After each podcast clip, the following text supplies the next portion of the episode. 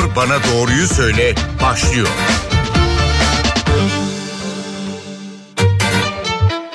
Merhaba NTV Radyo'da Doktor Bana Doğruyu Söyle başladı. Ben Zeynep Gülalp. Omikron varyantı artık Türkiye'de 6 vaka tespit edildi. 5 vaka İzmir, 1 vaka İstanbul'da. Peki bundan sonra Türkiye'de salgının seyri değişecek mi? Tedbirler sıkılaşır mı ya da aşıda ek doz gerekli olacak mı? Bilim Kurulu üyesi Profesör Doktor Serhat Ünal'a soracağız. Hocam hoş geldiniz yayınımıza. Hoş bulduk Zeynep Hanım. Biz Doktor hocamız... bana doğruyu söyle öyle Evet programımızın. Elimden geldiğince doğruyu söyleyeyim ben. Çok teşekkür ederiz hocam.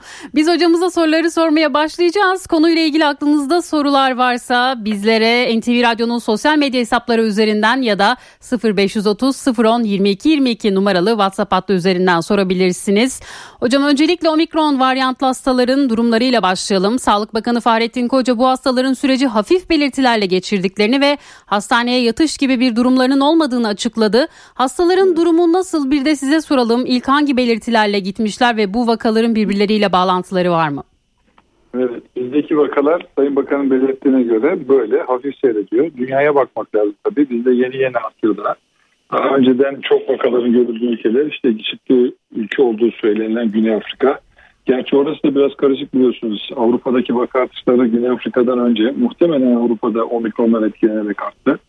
Genel intiba omikronun bir kere aşılılarda kesinlikle daha az şiddetle seyrettiği.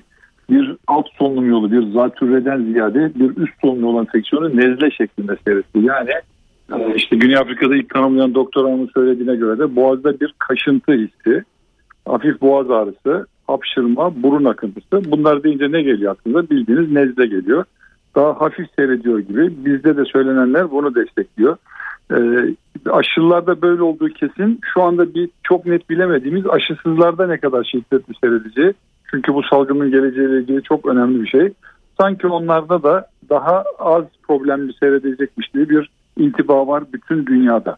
Türkiye'deki vakalar birbiriyle ilintili mi? Bunun cevabını bilmiyorum ama farklı şehirler olduğuna göre çok birbirleriyle ilintili olduğunu söylemek pek mümkün değil. Bütün e, Güney Afrika'dan başlayıp diğer ülkelerde olduğu gibi Türkiye'de de giderek artacak şekilde omikron gelmeye başladı. E, daha önce delta'yı hatırlayın bir ay içerisinde %30'lara ulaşmıştı. Bu delta'dan daha da çabuk bulaşan bir alt grup olduğu için sanki daha da hızlı esas bulaşan virüs haline gelecek gibi duruyor. Peki şimdi PCR testleri yapıldı ve pozitif oldukları sonucunu aldılar hastalar ama hı hı. omikron varyantına sahip oldukları nasıl anlaşılmış olabilir hocam? Bununla ilgili özel bir çalışma yapılıyor mu? Ee, yapılıyor.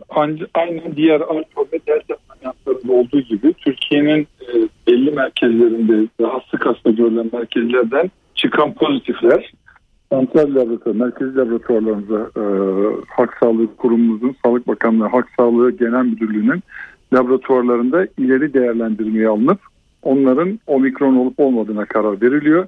Buna yakın zamanda direkt olarak PCR yaparken omikron olup olmadığını kararını verilecek şekilde de tedbirler geliştiriliyor. Yani bütün dünya nasıl yapıyorsa Türkiye'de öyle yapmaya çalışıyor.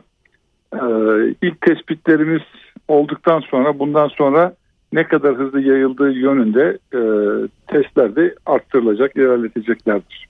Peki az önce Sağlık Bakanı'nın açıklamasını söyledik. Hafif belirtilerle geçiriyor Hı. ve hastaneye yatış gibi durumlar yok dedik.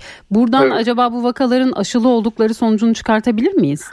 Ee, böyle yorumlanabilir. Eminim bakanlığımız bunu yakında açıklayacaktır. Yani şu anda bütün dünyanın merak ettiği soru aşılılarda kesinlikle daha az şiddetli seyrediyor ama aşısızlarda da ki böyle olması bekleniyor açıkçası. İlk bulgular böyle.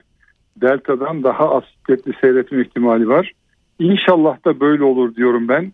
Eğer böyleyse yani daha çok bulaşıyor peki vaka sayılarında artış olabilir ama bu tek en önemli faktör değil tek başına vaka sayısının artıyor olması.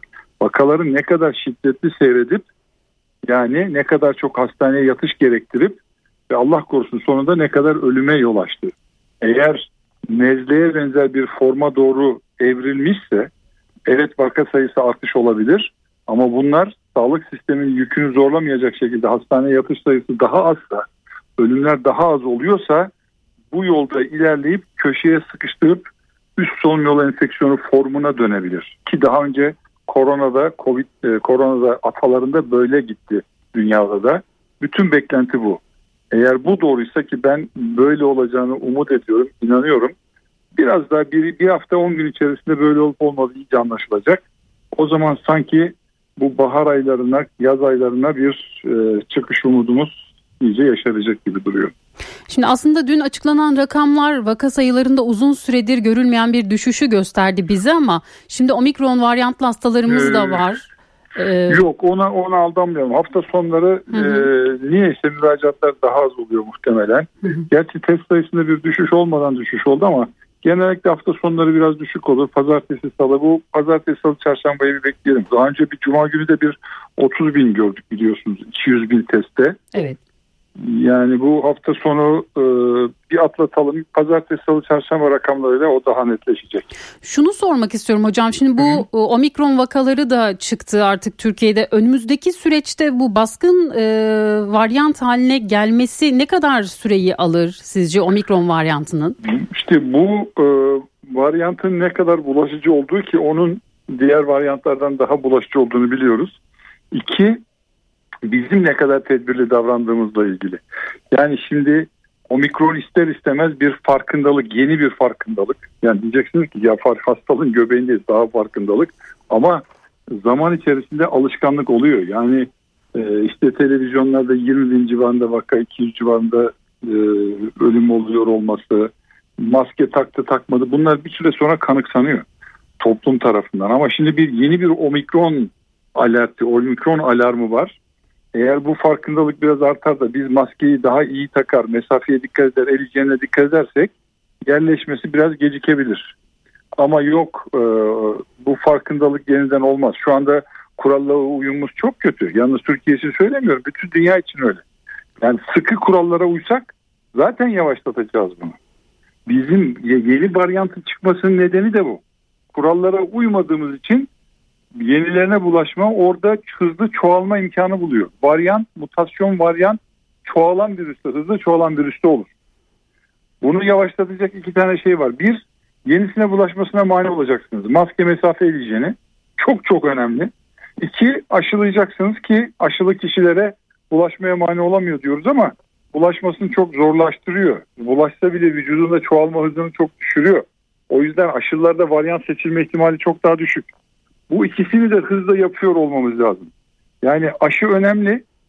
Hızla yapalım. Mümkün olan çok bir şey yapalım. Ki bu arada üçüncü dozları da konuşmamız lazım. Ne kadar doza evet. ihtiyaç olduğunu, yeni varyantlı ihtiyaç olup olmadığını. Ama hı hı. inanın bana Zeynep Hanım en az bunu kadar belki bundan daha önemlisi ki bugünlerde koy verdik ipin ucunu. Maske, mesafe, el hijyeni artı diğer söylenen kurallar. işte AVM'lere HES kodsuz girmemek. Evet. Okullarda çocukların maske takması gibi gibi başka kurallara uymak en az aşılama kadar önemli. Biz buna ne kadar iyi uyarsak yeni varyantın hakim doz haline gelmesi o kadar gecikir. Ama sonunda olur. olur.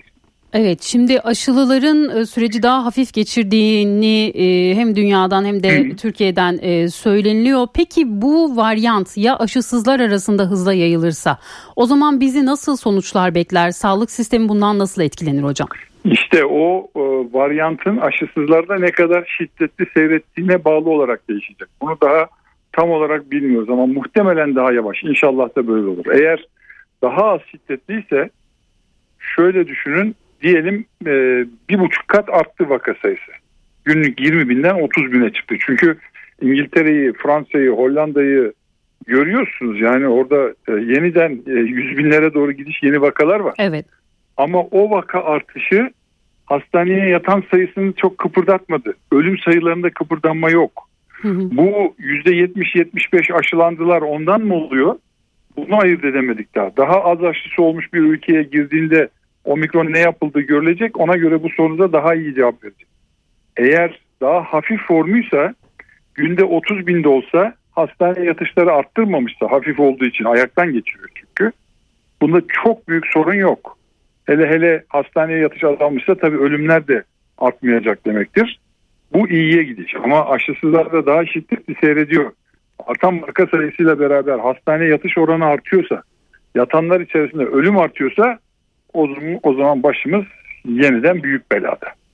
Peki şimdi aşısızlar grubunu e, ele alırsak 12 yaş altı çocuklar da bu aşısızlar grubunda bulunuyor ve Güney evet. Afrika'da özellikle geçen hafta çocuk vakalarda ciddi oranda artış olduğu haberlerini aktardık evet. biz. Türkiye Hı-hı. çocukları aşılamayı planlıyor mu? Çocuklar risk altında yani, mı şu an? Şu anda çocuklara bulaşma hızında artış var gibi ama çocuklarda Allah korusun ağır seyretme e, bu şeyi gözlemi gene olmadı. Yani e, gene söylüyorum ağır seyretmediği, ölüme yol açmadığı sürece çok büyük problem değil. Nezleyi ayaktan geçirirseniz nezle gibi geçer gider. O nedenle bazı dünya ülkeleri e, 12 yaş civarına kadar aşılamayı düşürdü. Türkiye'de daha böyle bir karar çıkmadı. Şu anda 14 yaş civarı işte ya da 15'ten gün almışlara kadar inmiş durumda. E, ama takip ediliyor. Eğer çocuklarda sadece bulaşma değil bulaşanlarda ağır seyretme olasılığı ortaya çıkarsa ki öyle bir gözlem henüz yok. Hı hı. O zaman Türkiye'de aşılama yaşını düşürecektir mutlaka. Peki şimdi BioNTech aşısının mucitlerinden Profesör Doktor Uğur Şahin'in bir açıklaması vardı öne çıkan. Diyor ki yeni varyanttan korunmak için 3. dozun ikinciden 6 ay değil 3 ay sonra yapılması evet. öneriliyor. Şimdi Türkiye'de Hı. de böyle bir sürece girilir mi? 3. doz aşıların öne çekilmesi Hı. gerekir mi yoksa bunun için erken mi? Yani muhtemelen olur. Ben size arkasındaki bilimsel e, kavramı anlatmaya çalışayım. Evet hocam. Beraber karar verelim onu öne çekilip çekilmeyeceğine. Bakın şimdi iki doz BioNTech ya da üç doz inaktif aşı primer aşılama serisi. Bunlar birbirine eşit. Yani böyle biri iki doz biri üç doz diye bu iyidir bu kötüdür yorumu yapılamaz. Antijenin karakteri gereği böyle. Ama inaktif aşının 3 dozu, Biontech'in 2 dozundan, dozundan sonra rapel aşı hatırlatma dozu diyoruz ya. Evet. Onu da 6 aya kadar çekmiştik. Niye 6 aya kadar? Çünkü yapılan çalışmalarda bu aşılar orijinal Wuhan suşuna karşı yapıldı. Fakat üzerine alfa varyantı geldi çok büyük sorun yok. Ama delta geldi.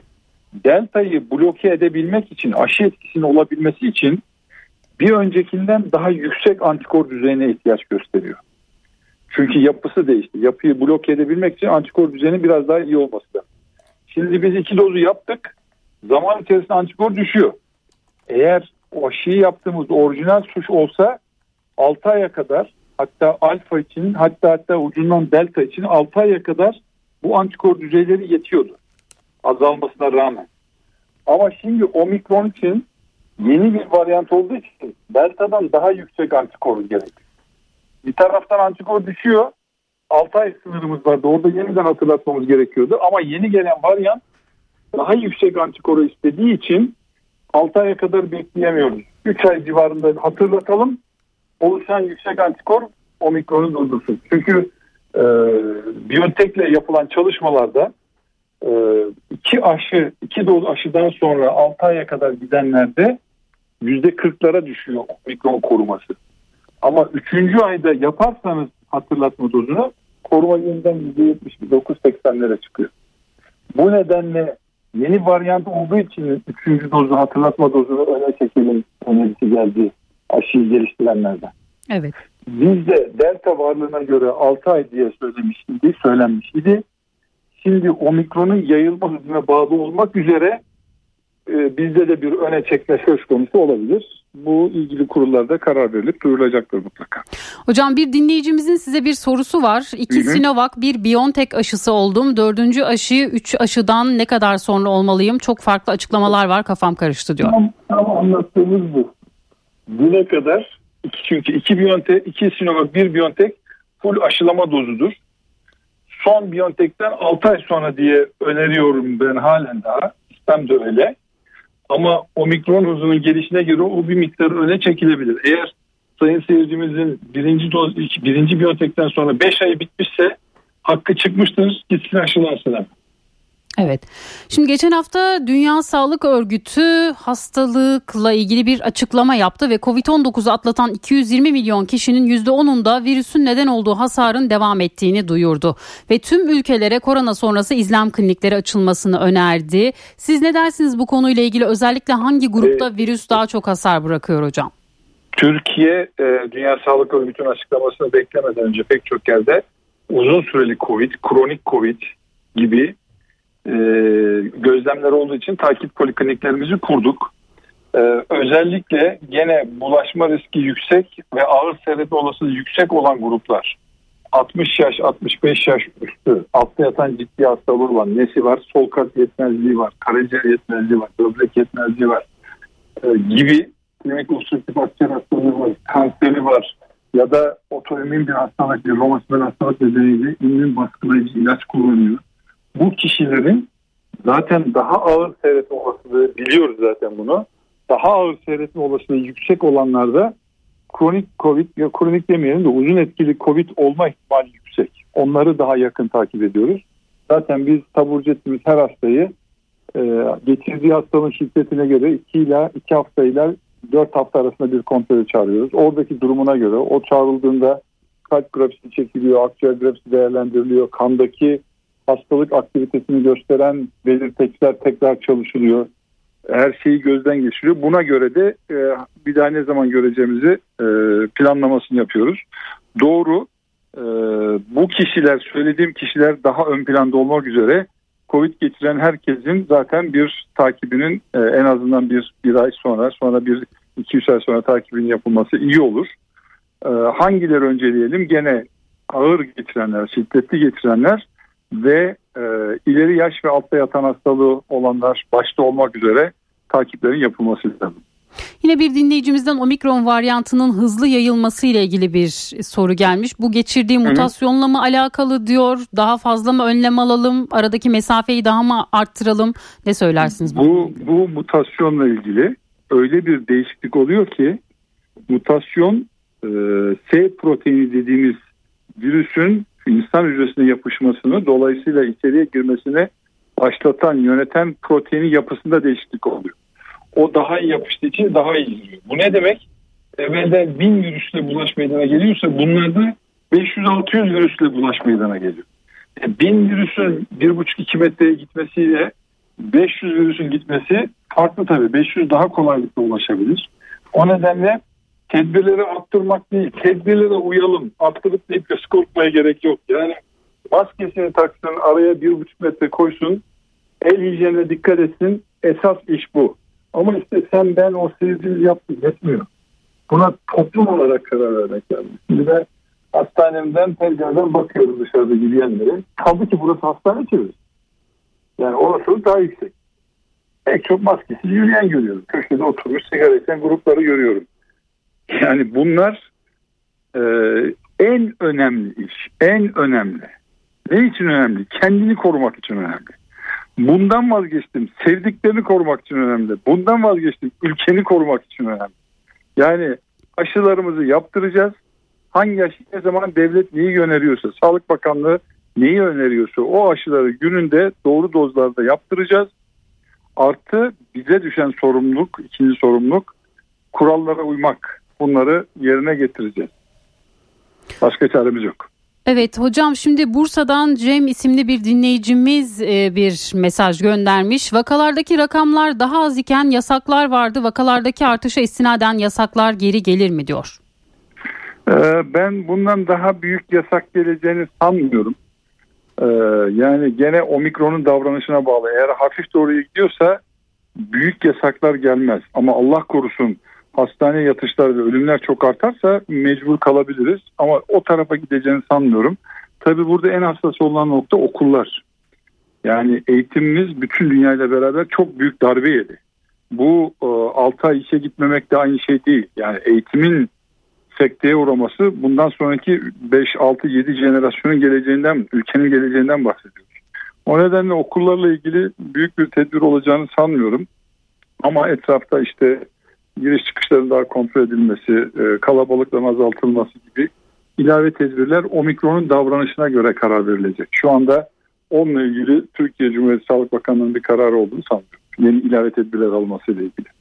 Evet hocam e, programın başında da söylemiştiniz ama size tekrar şunu sormak istiyorum. Omikron'la ilgili iki görüş var demiştik. Birisi durumun daha da ağırlaştırılacağı yönünde bir Hı-hı. salgın olunabilir deniliyor. Evet. Bir diğeri ise bu salgını bitirecek bir mutasyon deniliyor. Siz bu görüşe katılır mısınız? Hangi yani görüşe katılırsınız? Bitirecek, bitirecek demeyelim ama biraz daha kolaylaştıracak şeklinde olduğunu düşünüyorum ben. İki şeye güveniyorum. Bir aşılı olanlarda daha yavaş seyrettiğini biliyoruz. İki bugünlerde belli olacak aşısızlarda da daha hafif yani bir önceki varyanttan daha az şiddetli enfeksiyona yol açıyorsa, daha az ölümlere yol açıyorsa o bitişe doğru giden yolun başlangıcı olabilir. Böyle olmasını tabii umut e, bu tarafa iyi düşünmeye doğru sevk ediyor ama yani bilimsel kişisel görüşümde böyle olacağı yönündedir. Daha kötüye gidiş olursa onun, onu da önümüzdeki bir hafta on gün içerisinde görürüz zaten. İnşallah öyle olmaz. Hocam çok teşekkür ediyoruz programımıza Peki. katıldığınız, bizi bilgilendirdiğiniz için. Ben de teşekkür ediyorum. Doğruları ulaştırmak hepimizin görevi. Çok teşekkürler, çok sağ olun. Görüşmek üzere, hoşçakalın, sağ olun. Bilim Kurulu üyesi Profesör Doktor Serhat Ünal'a sorduk. Bugün Doktor Bana Doğruyu Söyle programında sorularımızı haftaya yine aynı saatte görüşmek dileğiyle, hoşçakalın.